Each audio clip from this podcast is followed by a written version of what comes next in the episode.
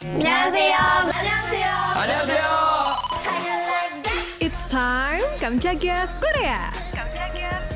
안녕하세요.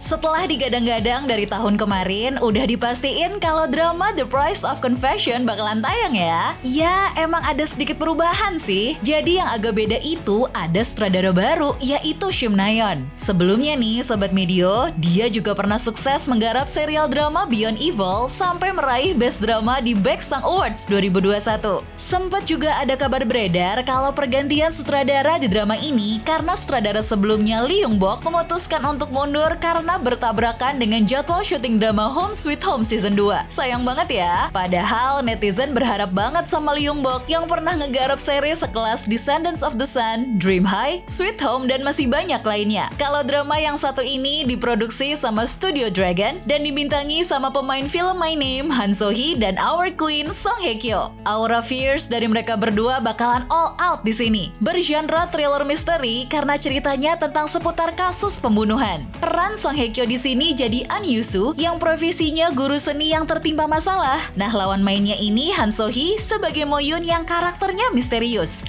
Tapi siapa sangka kalau dia yang bakal nolongin An Yusu? Naskahnya ditulis sama Kwon Jong Kwon yang pernah nulis film Sad Movie dan Proof of Innocence. Makin gak sabar deh buat ngeliat dua dewi Korea Selatan ini adu acting. So, kamu tungguin update selanjutnya ya. Gue Caca Nisha pamit, jangan lupa nonton videonya Kamjagia Korea What's On di YouTube Medio by KG Media.